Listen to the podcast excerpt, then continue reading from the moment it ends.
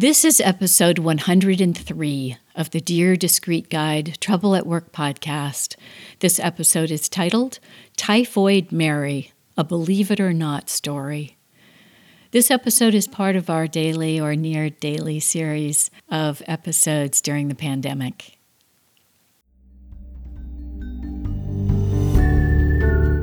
Hello, everybody. Welcome to Dear Discreet Guide Trouble at Work where we talk about work, working, and how to make work better. If it's work related, we're on it. Who knew talking about work would be this much fun?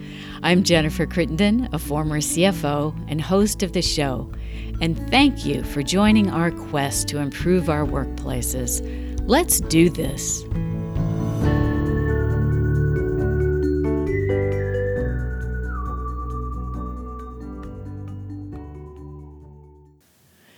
In honor of April Fool's Day, I want to tell the story of Typhoid Mary, this believe it or not story that is part horror, partly absurd, part dark comedy, and brings up some interesting work related issues, including things like sick leave and the need to check references, and what happens when an employee is killing off her employers. Let's talk about some biology first. Typhoid Mary was named that because she was a carrier of typhoid fever, but she herself was asymptomatic. Typhoid fever is rare in the United States, but it affects about 22 million people worldwide. It causes symptoms such as high fever, headache, weakness, fatigue, abdominal pain. And it leads to hundreds of thousands of deaths each year. Scientists and physicians have known for decades that these bacteria, Salmonella typhi, accumulate in the gallbladder. In fact, the most commonly accepted treatment of chronic typhoid infection is to remove the gallbladder, and that will play into our story in an interesting way. Uh, in case you're like me and weren't quite sure, the gallbladder is a small, hollow organ where bile is stored and concentrated before it's released into the small intestine. And in humans, the pear shaped gallbladder lies beneath our liver. Humans who harbor these bacterial communities in their gallbladders, even if they don't have symptoms, are able to infect others with active typhoid fever, especially in places that have poor sanitation. So, in other words, as long as those bacteria live inside you, you will always be able to infect others for the rest of your life. And there's a new study uh, that suggests that bacteria that cause typhoid fever collect in tiny but persistent communities on gallstones, which makes the infection particularly hard to fight in so called carriers. And a gallstone is a stone formed within the gallbladder out of bile components. And most people with gallstones never have symptoms. Some interesting considerations come up in situations like this. Mary was held under quarantine. She was imprisoned for 26 years. And we'll get into what led to that. But it's worth thinking about what powers are given to the government with regards to issues of public health, particularly when you are depriving someone of their freedom and also their livelihood, their uh, ability to make money. And I think now we're seeing pockets of overreach or clumsiness or ham fistedness uh, now doing, during our own shelter in place guidelines. Uh, but it's very clear that bad things can happen that adversely affect someone like Mary, who was impoverished and alone. So let's tell her a story. She was born in Northern Ireland and migrated to the U.S in 1883 or 1884, and she found work as a cook. And from 1900 to 1907, uh, her full name is Mary Mallon, by the way. So she worked as a cook in the New York City area for seven families. And in 1900, uh, she worked in uh, a place in New York where, within two weeks of her employment, the residents developed typhoid fever. And back then, typhoid fever killed about 20,000 Americans a year, usually by contaminated drinking water. In 1901, she moved to Manhattan, where members of the family for whom she worked also developed fever and diarrhea, and in fact, the laundress died. Mallon then went to work for a lawyer and left after seven of the eight people in that household became ill. Oops. She went to work as a cook for a wealthy, uh, for the family of a wealthy New York banker. whose name was Charles Warren. And when they rented a house in Oyster Bay on Long Island uh, for the summer of 1906, she went along. From August 27 to September 3, six of the 11 people in the family came down with typhoid fever. And at that time, the disease was considered somewhat unusual in Oyster Bay, at least according to some doctors who practiced there. Uh, so Mary went on to take a different job, but after she had left in 1906, the Oyster Bay family hired a sanitation engineer with the New York Department of Health named George Soper to investigate because they were worried that nobody would rent that house since there had been typhoid fever in it. And George Soper came to pursue Mary as vigorously as Inspector Javert did in his quarry in Les Miserables. He suspected her right away because she had come to the house three weeks before anyone got sick, which was the average uh, incubation period for typhoid. He ended up publishing the results of his investigation in the Journal of American Medical Association, and he wrote It was found that the family changed cooks on August 4th. This was about three weeks before the typhoid epidemic broke out. The new cook, Mallon, remained in the family only a short time and left about three weeks after the outbreak occurred. Uh, Mallon was described as an Irish woman about 40 years of age, tall, heavy, and single, and she seemed to be in perfect health. Uh, Mary continued to change jobs, and similar occurrences happened in three more households. I just have to raise the question here about why there weren't some references that were checked. Um, perhaps they were, and no one knew that she had been making people sick, but it does seem as though somehow this should have been picked up on by, by the employers. She was subsequently hired by more families, and more outbreaks followed her. Now, Soper was on her trail, and he discovered that a female Irish cook who fit her description was involved in all of these outbreaks by doing his uh, detective work. He was unable to locate her because she generally left after an outbreak began without giving a forwarding address. Soper learned of an active outbreak in a penthouse on Park Avenue and discovered that Mallon was the cook. And two of the household servants were hospitalized, and the daughter of the family actually died of typhoid. I remember this is uh, before antibiotics. When Soper approached Mallon about her possible role in spreading typhoid, she adamantly rejected his request uh, for urine and stool samples.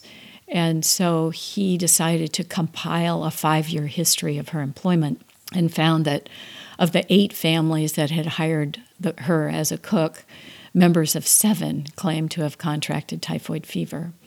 He took a doctor with him to go see her again, um, but she, he was again turned away, and uh, she angrily rejected anything to do with him and locked herself in the bathroom until he left. He reported her to the New York City health inspector and claimed that she was a carrier. They sent an ambulance for her and ended up taking her away by force with three policemen when she opened the door and saw them on the doorstep, she fled and ran out the back, and it took them three hours to find her. And a doctor, the doctor who was uh, who came with the ambulance, said she fought and struggled and cursed. According to Janet Brooks, who wrote a story called "The Sad and Tragic Life of Typhoid Mary," she says that Mary denied that she was responsible for anyone's sickness or death and refused to recognize the authority of science or government to label her a menace to society. In prison, uh, she was forced to give stool and urine samples, and authorities suggested that her gallbladder be removed because they believed that the typhoid bacteria resided there, but she refused. And she said that she didn't believe she carried the disease, and she also said she was unwilling to cease working as a cook. Under the Greater New York City Charter, she was held in isolation for three years at the Riverside Hospital for Communicable Diseases, which is located on the remote North Brother Island in the East River. She told a reporter, by this time she'd gained some notoriety, and she told a reporter, I never had typhoid in my life and have always been healthy. Why should I be banished like a leper and compelled to live in solitary confinement with only a dog for a companion? And she filed a writ of habeas corpus to secure her release. Eventually, the New York State Commissioner of Health decided that she should not be kept in isolation and that she could be freed if she agreed to stop working as a cook and took reasonable steps to prevent transmitting typhoid to others.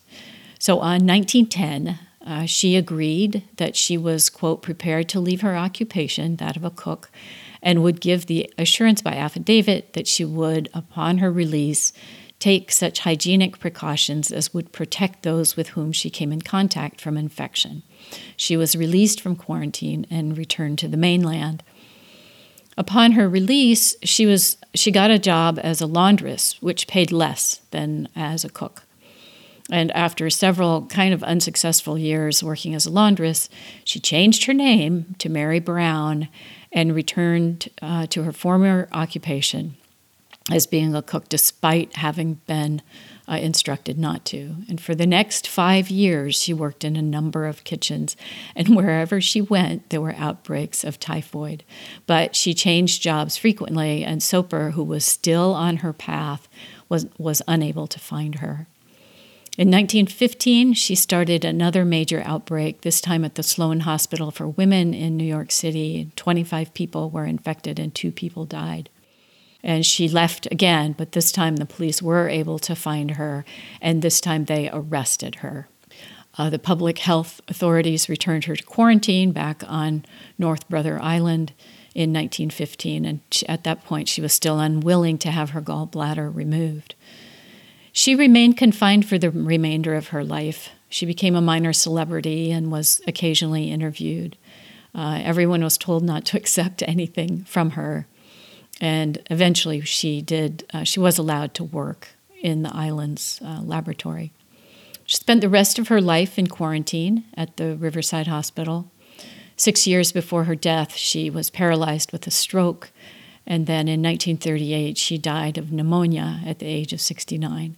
And a post mortem found evidence of live typhoid bacteria, indeed, in her gallbladder.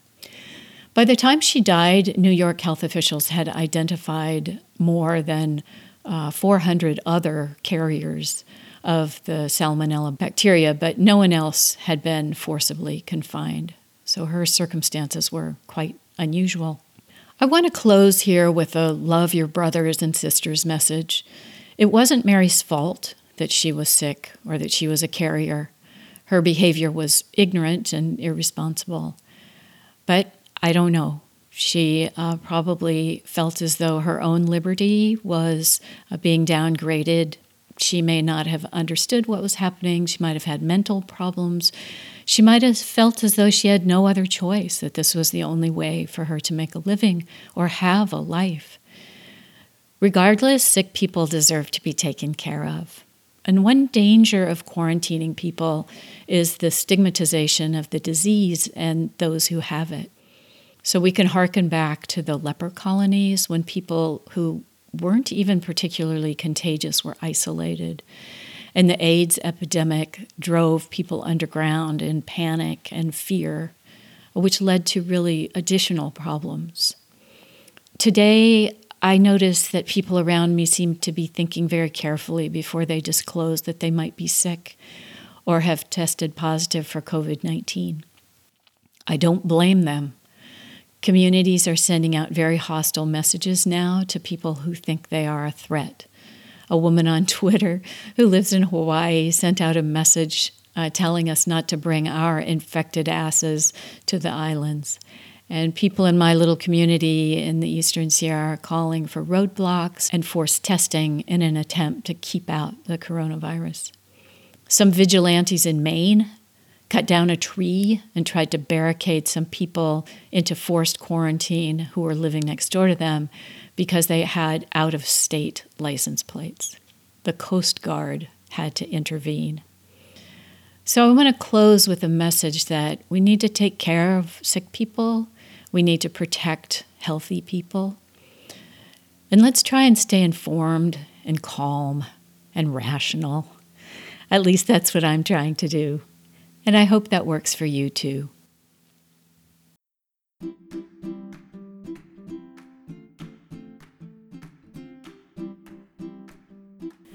That's it, everybody. You've made it through another episode of Dear Discreet Guide Trouble at Work. During the pandemic, we'll be changing our format in honor of those who are quarantined or working on the front lines. We'll put out shorter shows on a daily or near daily basis early in the morning to start your day on a positive and interesting note. We'll be considering work related issues relevant while COVID 19 is impacting the world. If you have a question or a comment or a message for our listeners, please get in touch. We'd love to hear from you. You can reach us through the website, discreetguide.com, D I S C R E E T, where you can also find other resources about working better together. Thank you for joining my quest to improve our workplaces, our work lives, and our lives in general. And thanks for listening. We look forward to returning to our old format when the world has returned to a more normal state. In the meantime, please hang in there, stay safe, and know that I care about you.